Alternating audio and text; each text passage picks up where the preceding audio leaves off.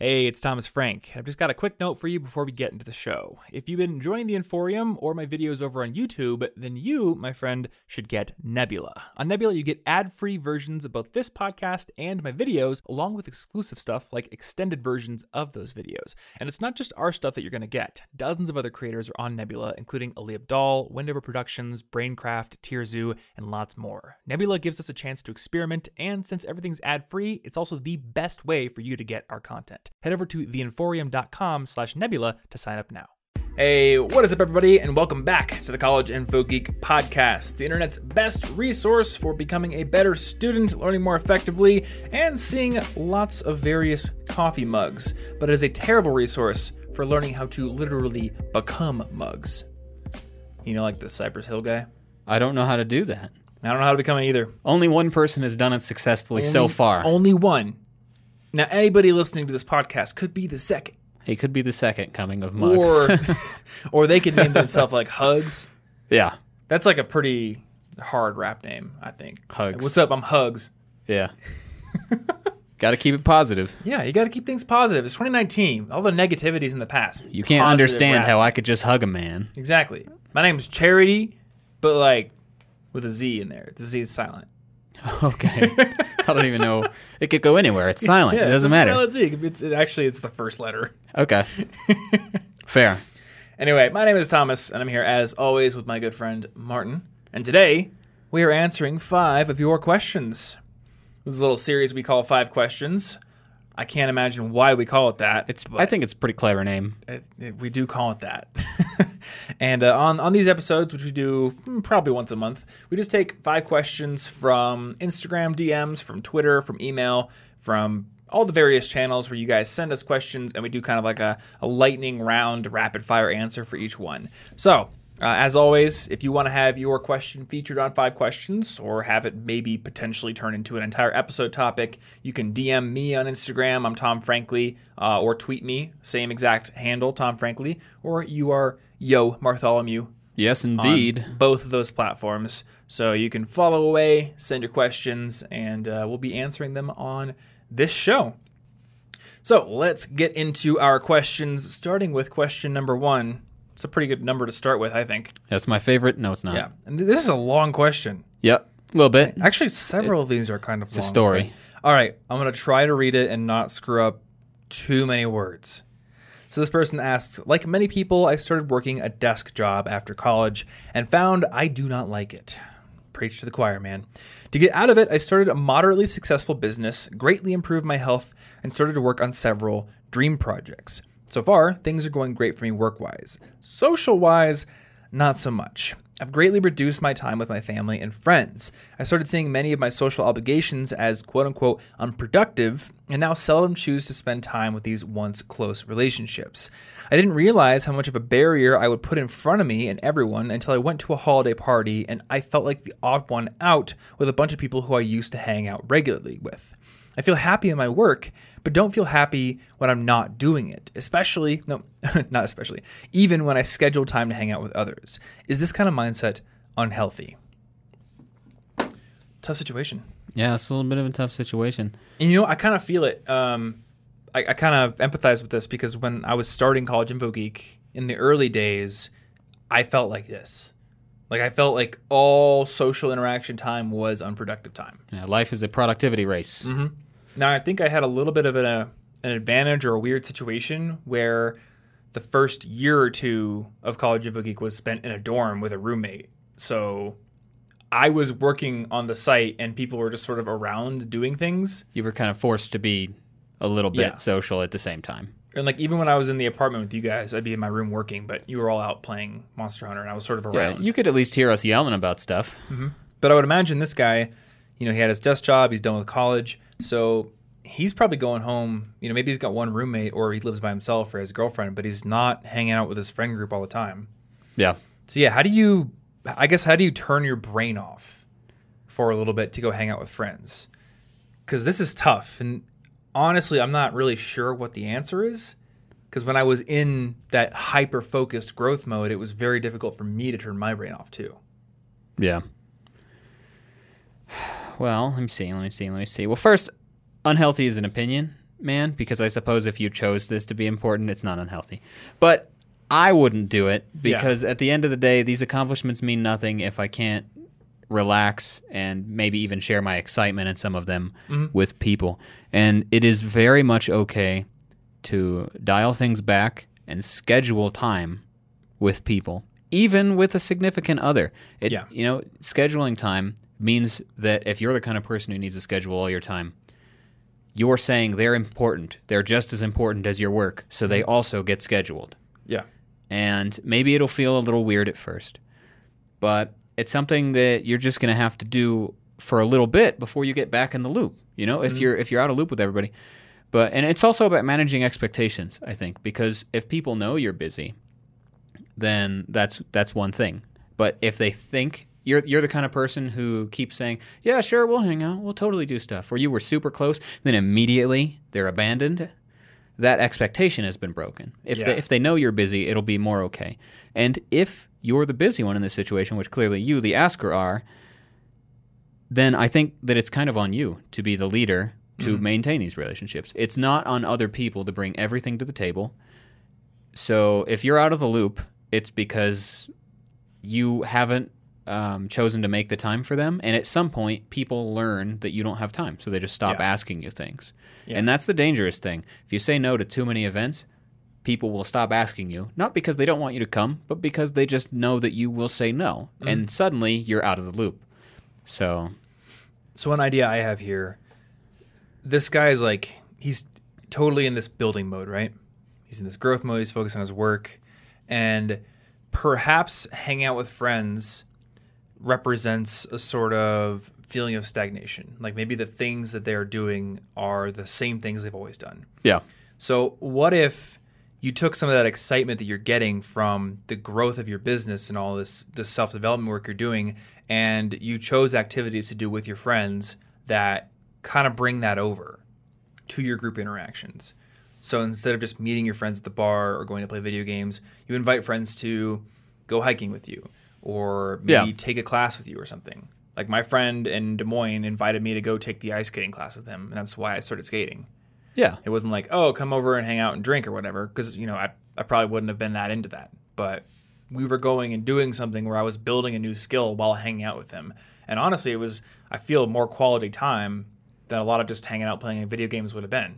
Yeah, so if you don't like the common ground you have right now with with your friends, maybe try to create some new common ground mm-hmm. through something else. But you got to take the lead on this because if you're not willing to give anything out of your busy schedule, Yeah, then you shouldn't expect them to. So you got to mm-hmm. take the lead, come up with something cool to do, and accept that it's going to be awkward the first few times because Yeah. you've got to do the original catching up part. Mm-hmm. And you've got to see them frequently enough that not every time you see them is a, oh, how's your life been?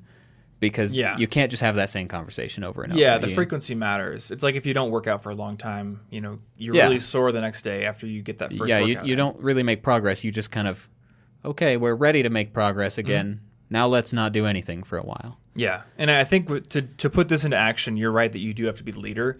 Even if people are constantly inviting you to do things, if you don't like what they're inviting you to do, then you have to be the one to come up with something different.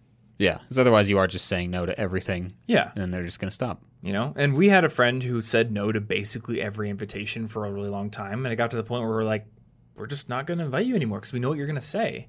Yeah, And I remember having a talk with him about that, and he was like, I I feel really bad about that, but yeah. It's hard to see your patterns mm-hmm. sometimes until you like take a moment to actually look back and think really hard about it. Yeah. Well, it's very easy for us to notice a pattern in somebody else, but Yeah. for our own behavior, every individual instance always has some sort of excuse that's different. Yeah, So we're like, well, this time it was because of this, and this time it was because my mom called actually, and this time it was just bad timing. So there's no trend line there. But from an outside perspective, it's easy for your friends to say, he just said no again and again and again. So eventually I'm just going to stop asking him. yeah, You know, so that's that's what you really want to avoid, because to be successful without any friends is no fun. No, Unless it's, it's one of those lonely at the top. Who listened to our "How to Be Lonely Forever" episode and were serious about it? yeah, I mean that's that's not what I want. And and and No. you don't have to hang out with everybody all the time because I have, you know, you you get older, people move away, but the expectation there is that maybe I'll catch up with them, You know, a handful of times a year, maybe maybe uh, three to five times, I'll reach out at least, and that's enough for some friendships. Yeah, exactly. You just need to know which ones they are. Yeah, that makes sense. All right, question number two. How can I completely absorb and remember the information in books I read? I often forget parts of what I read if it is too long or complex. So this sounds like an active reading question. Yes. Um, there's several ways you can do it. I think the best way to remember the information in books you read is to uh, take notes and summarize it. I mean, when you put things in your own words, just like when you take notes in a lecture, you're you're intaking the information, but you're also having to shape it into something that you can turn into your own words, uh, your own letters on the page. You retain it more. Yeah, it's something like the Feynman Feynman, thing, Feynman technique, because yeah. you're basically teaching yourself when you write the notes in your own words. They have to be in your own words. if you just so- copy a passage, it doesn't work. Fe- yeah, but Feynman technique is a little bit further, and I guess like, like the Feynman technique is probably like the ultimate way to, to remember something because you are trying to put it into words that somebody who's a complete layman would understand. Yeah, yeah. Well, it's it's Yeah. the extra. This is just like the mini version where you're trying to put it in your own words for Yeah. yourself. Yeah. You'll understand it later. But Um, and the problem with this is like it gets overwhelming. If you're a student, you have umpteen different reading assignments that you have to do every single week. And even if you're not, if you're like us, you have this goal to read for ev- like I I don't know 20 minutes for you every Yeah. day. yep. And if you marry this goal to read consistently with the goal to understand and remember everything you read, it quickly gets overwhelming Yeah. because that can turn your 20 minute reading goal every day into 20 minutes of reading and 40 minutes of rereading and note oh, taking Oh, yeah. and summarizing. And now you've just created an hour of work for yourself. You know, and if you have time for that, cool. But anybody got time for that? Yeah. So depending on the context of what you're reading, like for me, the answer is simply I don't remember all the information. A nonfiction book to me is fantastic if one change from it is something I adapt into my life. Yeah. And I've gone back to things like essentialism when I needed new new inspiration, and then I'll take a second lesson from it. Yeah. But I never just read one nonfiction book and come out of it magically. My life is a perfect representation of what I just read. I Mm-hmm. will forget ninety percent of it, and and that's kind of okay because the the stuff's still in my brain somewhere, Yeah. waiting to wake up when I maybe think of something that connects to it. Well, something that I try to remind myself of a lot is people in my life will tell me to do things, or they will tell me that they have observed patterns in my behavior that I should probably change. And often it takes two or three people saying the same thing for it to really sink in. Yeah. So to expect that a paperweight dead tree thing is going to give you all this information that you're going to remember on the first reading, the first pass, even though like your your interactions with other people don't do that, it's it's expecting too much of the book. Yeah. And sometimes literally you need to read a different book on the exact same topic because one Mm-hmm. specially worded sentence was the one that resonates with you. Yeah. So like I, I need that information to inspire me into action. I don't try to force myself to mimic a whole book or remember it. I don't remember I could not tell you most of what happened in any nonfiction book that I've read, but I could probably point out something I liked. Well, I think when you when you're exposed to information in multiple different mediums or sources, it sticks better. Like the only reason I remember the name of these Portuguese explorer ships, which is caravels, is uh, I read about it in the Discoverers, but then I was playing Civilization Five and built some caravels. Yeah, it reinforces it. Yep. And I don't think I would have remembered the name had I just done one or the other. And it would have been weird to feel really bad about that. Yeah. Like I can't remember the name. I feel really God, I hate about myself. It's just like that's not fair to yourself. We're not memorization machines. Yeah, but if you have time, um, you can use highlighters. The only thing that I caution against with highlighters is if you highlight too much, then you've kind of defeated the por- the purpose of highlighting Yeah, because yeah. you've basically just like created another huge book for yourself to try to memorize. So highlight sparingly. I don't like I'm so I'm reading the laws of human nature right now. And this is like a 6 or 700 page book, so it's huge. I'm not trying to highlight every important po- uh, point in the book.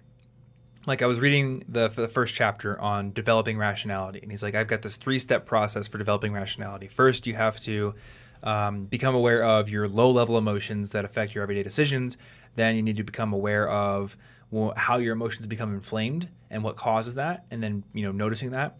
And third, you have to build like a high level framework for thinking more rationally and, and thinking more deliberately through problems, uh, like system two kind of thing.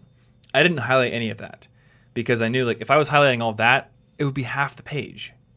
So for me, I highlight things that stick out to me. It might just be like one passage here or there. Like I remember there was one one little sentence that just said there is no law or institution powerful enough to um, to change human nature. You know, Yeah. or to stop human nature or something like that. And I was like, that sticks out to me. I'm going to highlight that because I think that's useful for me to remember or think about Yeah. And uh, so I'm I'm highlighting certain things that stick out to me. I may end up going back through the chapters and eventually developing like an outline or summarizing things for myself. And the other thing, and I guess this this should go without saying, but let's say it, you're going to remember and absorb the information from books you're more interested in.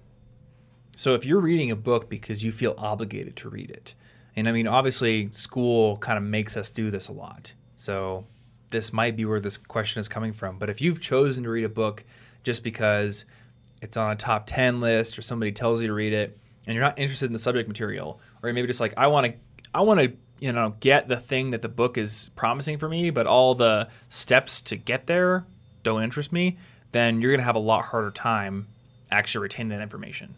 Yeah. So either find a way to get interested in the book or just pick a book that you're really interested in. Cool. So question number three. I have a habit that I do and I have a habit that I do and I don't like while taking notes. And it seems like I can't get rid of it. Okay. This habit is recording the lecture. The problem is, since I know that I'm recording the lecture, I end up focusing less during the class because I know that if I missed something, I already recorded it and I can listen to it later. I also end up taking fewer notes for the same reason. I really hate this habit because it takes a lot of time at home to listen to the, uh, to the records before I actually start studying. I try to stop doing it, but I'm so scared to miss something. And uh, because of that, I keep doing it anyway. So, what should I do? Yeah, this is this is ironic because they're so scared to miss stuff that they're doing something that does make them miss all of it. It's just Yeah. it's digitally recorded, but they s- still missed it. So think about it this way. When you take notes, you are recording the lecture, but you're doing it in your own way. Because you're you're you're intaking the information into your brain, you're processing it in the moment and you're creating a record of it that's in your own words. And this is far more powerful than a record of the lecture. And here's the thing. The lecture like it may present the material in a unique form, but it's almost guaranteed that everything that's gone over in lecture is recorded somewhere. It's Yeah. in your textbook, or it's in a lecture on YouTube, or it's in an online course somewhere. Like it exists. So to be constantly afraid that you're gonna lose out on something if you don't record every single word that your professor says is it's madness. Yeah. You know, all that stuff exists somewhere. The goal should be to get it recorded in your own words. Yeah, I think and lecture. that's the most important thing because if if I copy down word for word everything on some PowerPoint slides, I didn't engage with it at all. There it's like I just copied symbols. Mm-hmm. The words didn't mean anything until you really think about it and say, "Oh, wait, so actually this is what that means. This is doing this. I'll use the words that I understand and relate to or an analogy that works with things I understand." If I'm using if I can make an analogy to programming things, that might work for me, but it may not work for somebody who doesn't program. Mm-hmm. So your own words is important. And if you're scared you'll miss something, you'll always be scared because even if I was listening to a recording, couldn't I still miss something and Yep. like and then need to rewind it over and over? I, maybe I wouldn't even notice. And if this is taking so much time at home, then what are they not doing with that time? Yeah. Maybe they're not reading their textbook assignments or they're not actually doing like active review with quizzes and things like that. Yeah. Much more powerful techniques. And if you happen to need to ask the teacher something, it is not going to go well if they talked about it several times. You ask a really simple question, and then you're like, "Oh, well, I've recorded it, but I wasn't really paying attention." Like they'll they'll notice, they'll see if Yeah. you're not paying attention. There may be a lot of people, but they probably will see that you're the one that's constantly just drifting off. And Then, when you do need help, that relationship isn't there because they know that you just record things and you haven't been Yeah. listening, and you couldn't ask a question in class, which could help your classmates and build Yeah. a relationship with the teacher and show that you're being more active. Sometimes there are points for that, actually. Mm-hmm. Yeah, this is something that I, I advocate in my book, Wring Class for Everything That's Worth. So participate in discussions, ask questions, uh, take as good of notes as you can, not as complete of notes as you can, because you don't want to be recording everything No. they say, but record you know what's important and make your own notes and make your own diagrams and you know make them a good representation of the topic in your own words and uh, if you're if your motivation to do this is lower because you know you're going to have a record to go back to later, then just don't record it. Like this is this is akin to why people procrastinate. They're like, I'm not going to work right now because I know I have time later. Yeah. It's the same exact thing. It's like the knowledge that your future self has access or has the ability or has the time to do something basically like lets you give yourself a pass now. So this is why we end up doing a lot of things up against the deadline, myself included, because it's like the back against the wall thing. yeah. You know, back someone into a corner, they're going to fight twice as hard because they know there's nothing else left. Yeah. And in this situation, though, you're also going to class twice as long because you need, Yeah. you need to play that you were. There's if I was just recording it, I just have somebody else record it and then skip class. But if you're going to class, get everything that it's worth because there's a Yeah. reason there is a teacher there and not just literally press play on this recording. Mm-hmm. They they would just. Let me tell you, people like making money. If universities could teach you the same by just pressing play on a recording, they would have done it by now. The teacher's there for a reason. True. Yeah, I guess you could just go to online college. They ex- they expect you to to record. interact with the teacher in some regard. Mm-hmm. Yeah. So practically, maybe what this person needs to do for the next week or so is don't bring your recording device to class. Yeah, Show up to class with a notebook and a pen, and that's it. Like you can survive without your phone. that's how they used to minutes. record stuff. Mm-hmm. Yep. Uh, I don't know if they're using a tape recorder or a digital recorder at this point, but Yeah, I don't know. I would imagine they're just using voice notes in their phone. You know. Yeah, And yeah, if, it, if it's hindering your ability or your motivation to participate fully in class, then don't do it. yeah. And I think it'll feel better. Just just skip it a couple times. It'll Yeah. feel less and less scary every time you do it. Oh, uh, good thing to note here. This is another example of the any benefit approach from uh, Deep Work. Oh, yeah. Where he's talking about how people will convince themselves to use every single social media tool because for every single one, they can list out all these benefits they'll get from doing it. So it's like, if I get any benefit from this tool, then I am justified in using it. But what they don't think about is what the use of the tool is taking away from them. It's taking away their time, taking away their focus, giving up their data, all these things.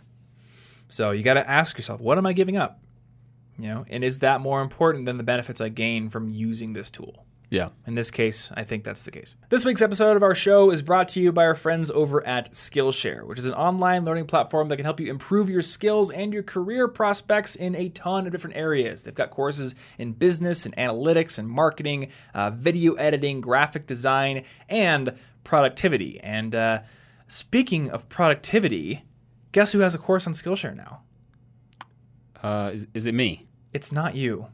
Well, you. I gotta- mean, it's gotta be you then, right? You could have snuck to New York and like been in the room when we were filming it, but I didn't see you there. Oh no, it's you. No, but it is me. Yes. Whoa. Um, I talked about this on last week's podcast, but indeed, I have a course on Skillshare now that is all about how to build an effective productivity system. Basically, how to set up your task management system, your calendar, your email, how to process your email effectively and get down to inbox zero, how to manage your digital file organization and your note taking system, all that good stuff. And uh, I built this course so you could basically create the foundation for having an organized year and making sure that nothing slips through the cracks and that you meet your goals. It's called Productivity Masterclass Create a Custom System That Works. And uh, it's kind of a biased opinion, but I do highly recommend that you take it, and I really think you're going to get a lot of value out of it. And of course, in addition to my class, there are also over 25,000 other courses on the platform in all those aforementioned topics. And if you want to get a two month free trial of Skillshare where you can take my course for free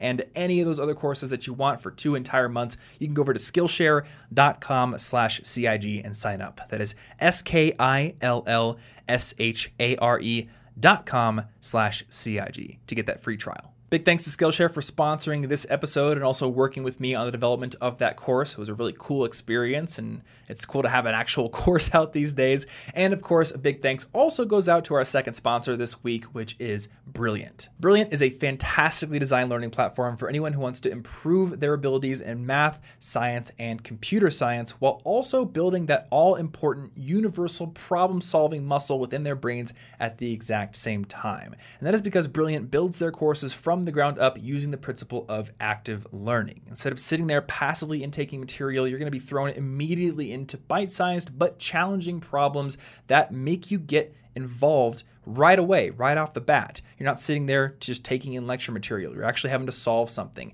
And even though the problems within their courses are bite sized, they are challenging, and a lot of times you're going to find yourself getting stuck. But luckily, they do have this incredibly detailed wiki where you can go find example problems and you can find detailed explanations of all the concepts that they cover. And you can come back armed with new knowledge and solve those problems. And while you're building your abilities in calculus, in gravitational physics, in computer algorithms, you're also building that universal ability to solve new and challenging problems, which is going to be very important in your future career. Now, in addition to their library of in depth courses, Brilliant also has a new feature called Daily Problems, where every single day they're putting out new bite sized problems that can give you an introduction to a new area like engineering or science or logic or math. And every one of these problems gives you the framework and gives you the context and the tools you need to solve it, but they're still challenging. And once you solve those problems, if you find yourself interested in that particular topic, there's also a quiz on the side in their interface where you can go dig into even more problems within that conceptual area. So if you want to start learning for free today, you can go over to brilliant.org slash collegeinfogeek. And if you're one of the first 83 people to use that link and sign up, you're going to get 20%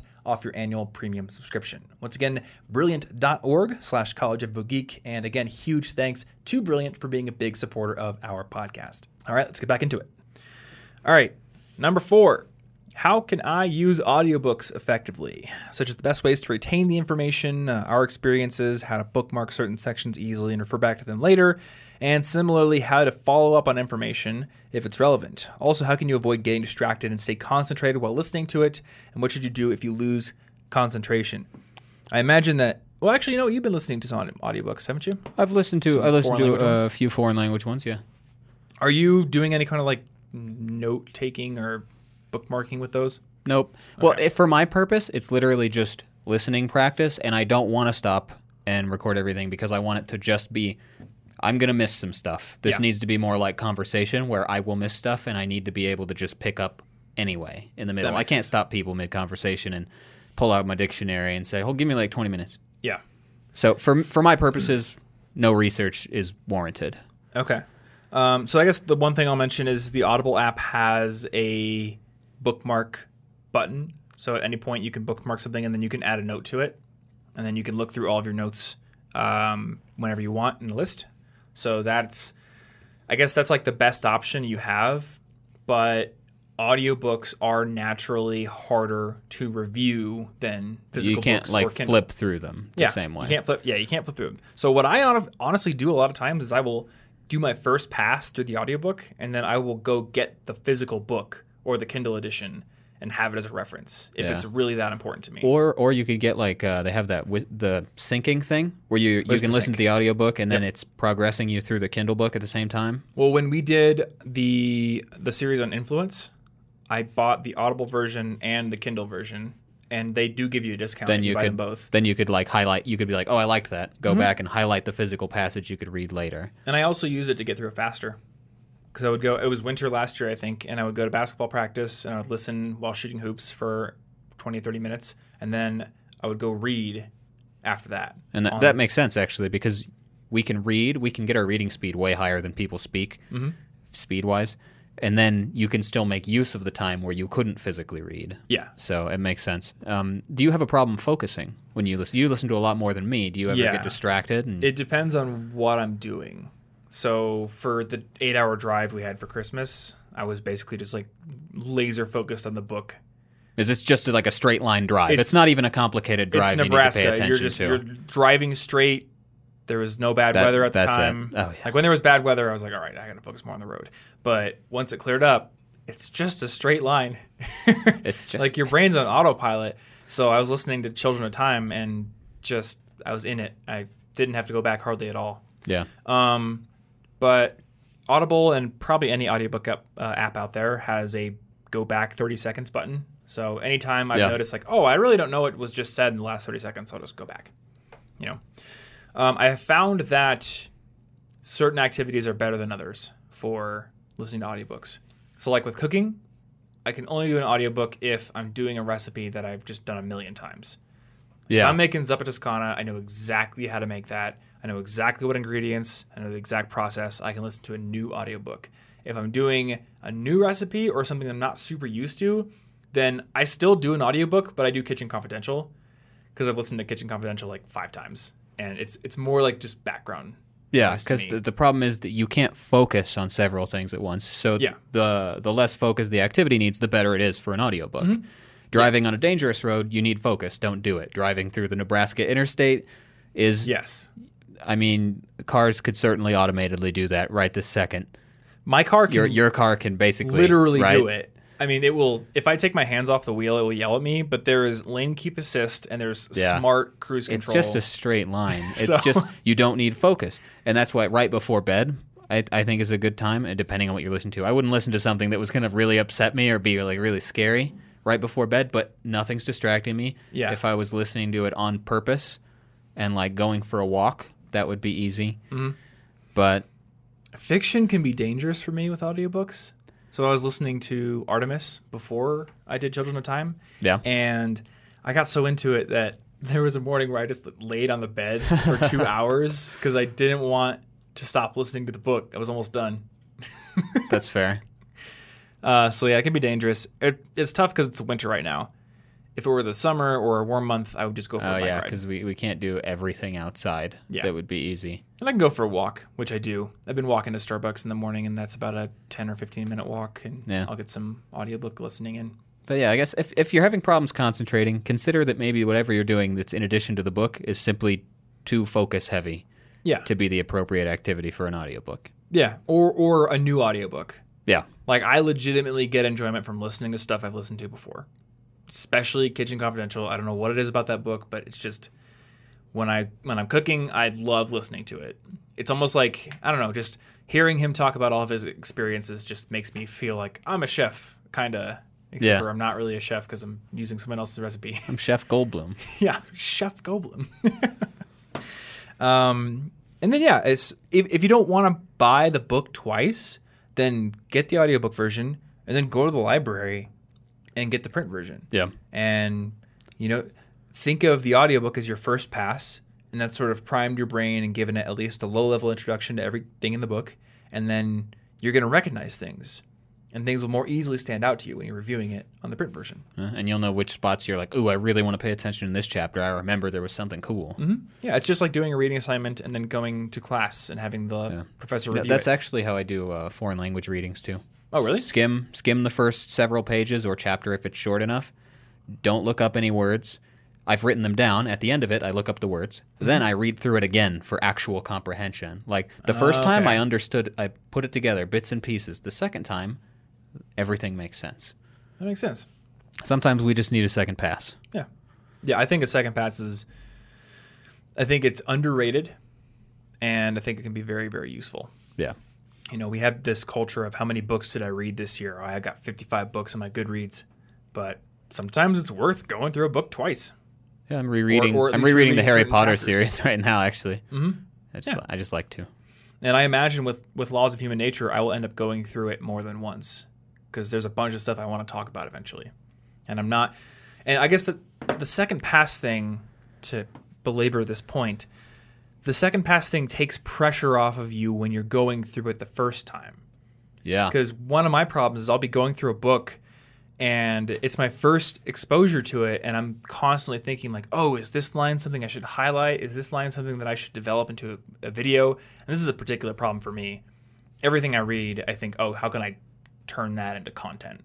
Which is it's very frustrating because I wish I could just sit down and read a nonfiction book and not feel like I need to do something Yeah. content wise with it, but that's how my brain works.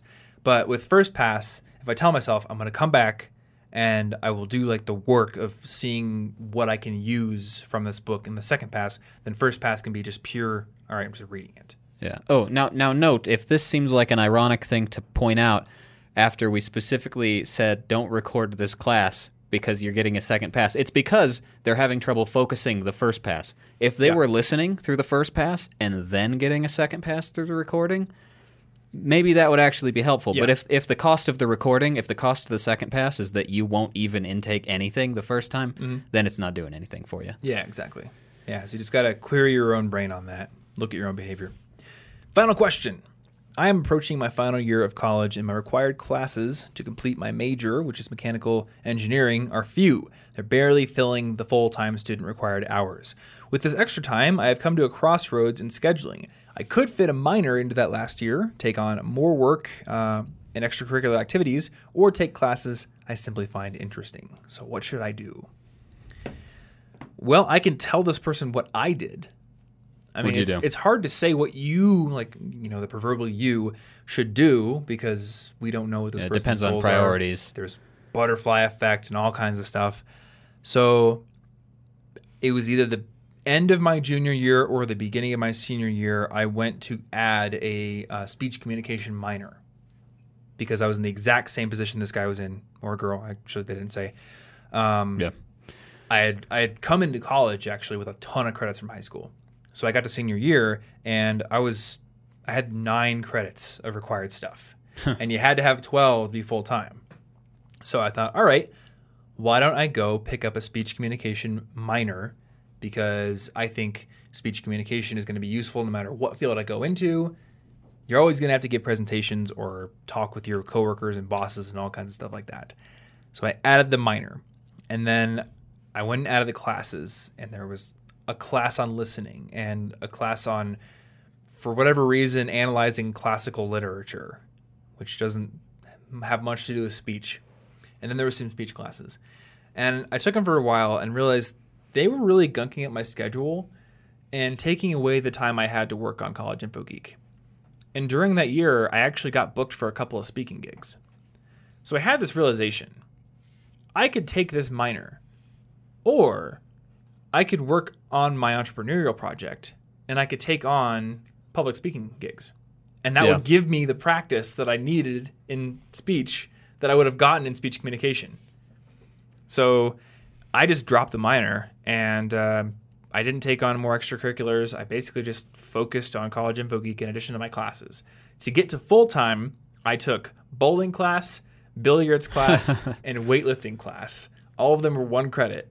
Nice. So I just had like forced exercise and and sports practice for uh, classes, which Yeah. is honestly pretty good. I got pretty good at bowling, and um, I actually got up to a 300 pound bench that semester. And it was because I had to go twice a week. yeah. Got to be there, otherwise you fail. Well, that's that's a good way to fill it up if you don't really have a reason. So, some career paths, maybe a minor might be useful, but I think that just stacking one on isn't always going to be as useful as just getting the experience like Yeah. you went and did. Um, I graduated from university in three and a half years. I just crammed Oh, yeah. everything into one because I was like, if I skip the second semester here and I graduate first, I save thousands of dollars. I Just- remember just thousands. conversation.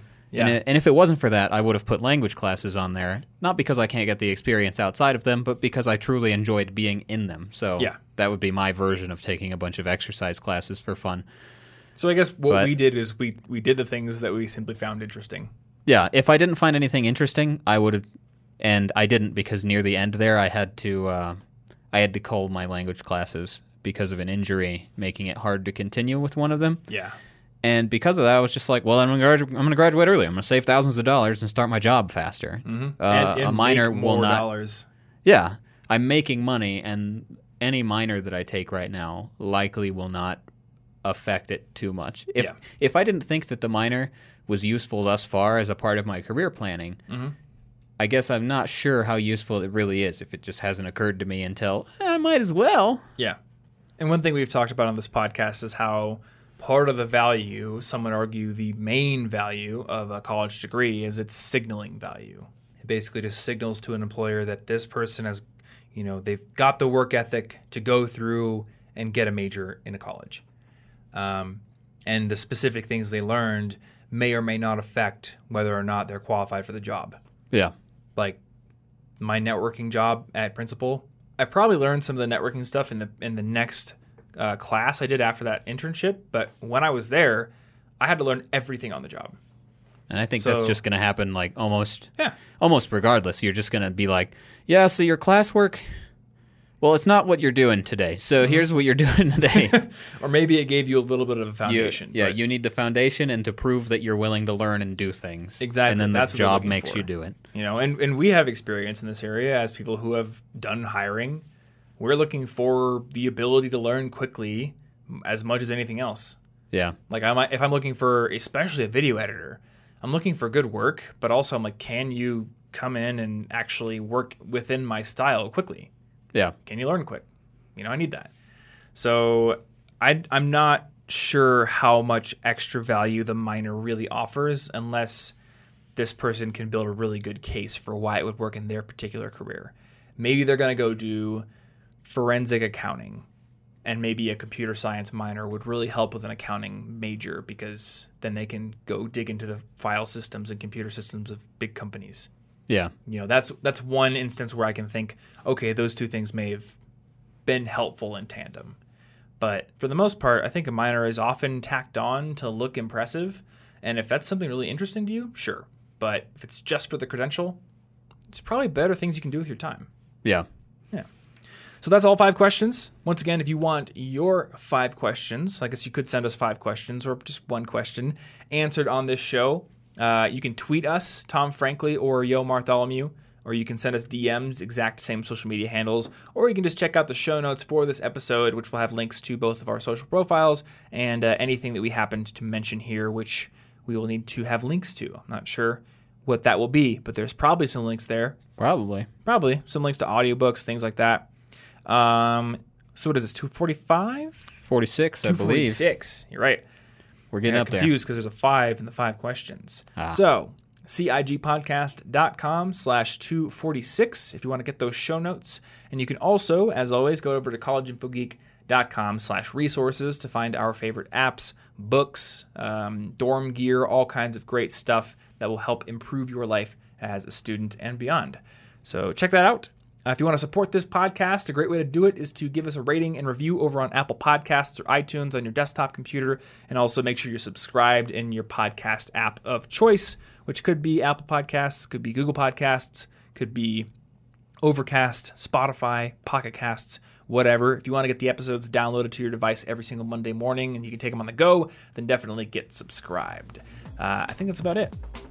So, thanks for hanging out with us as always, and we will see you in next week's episode. Stay cute.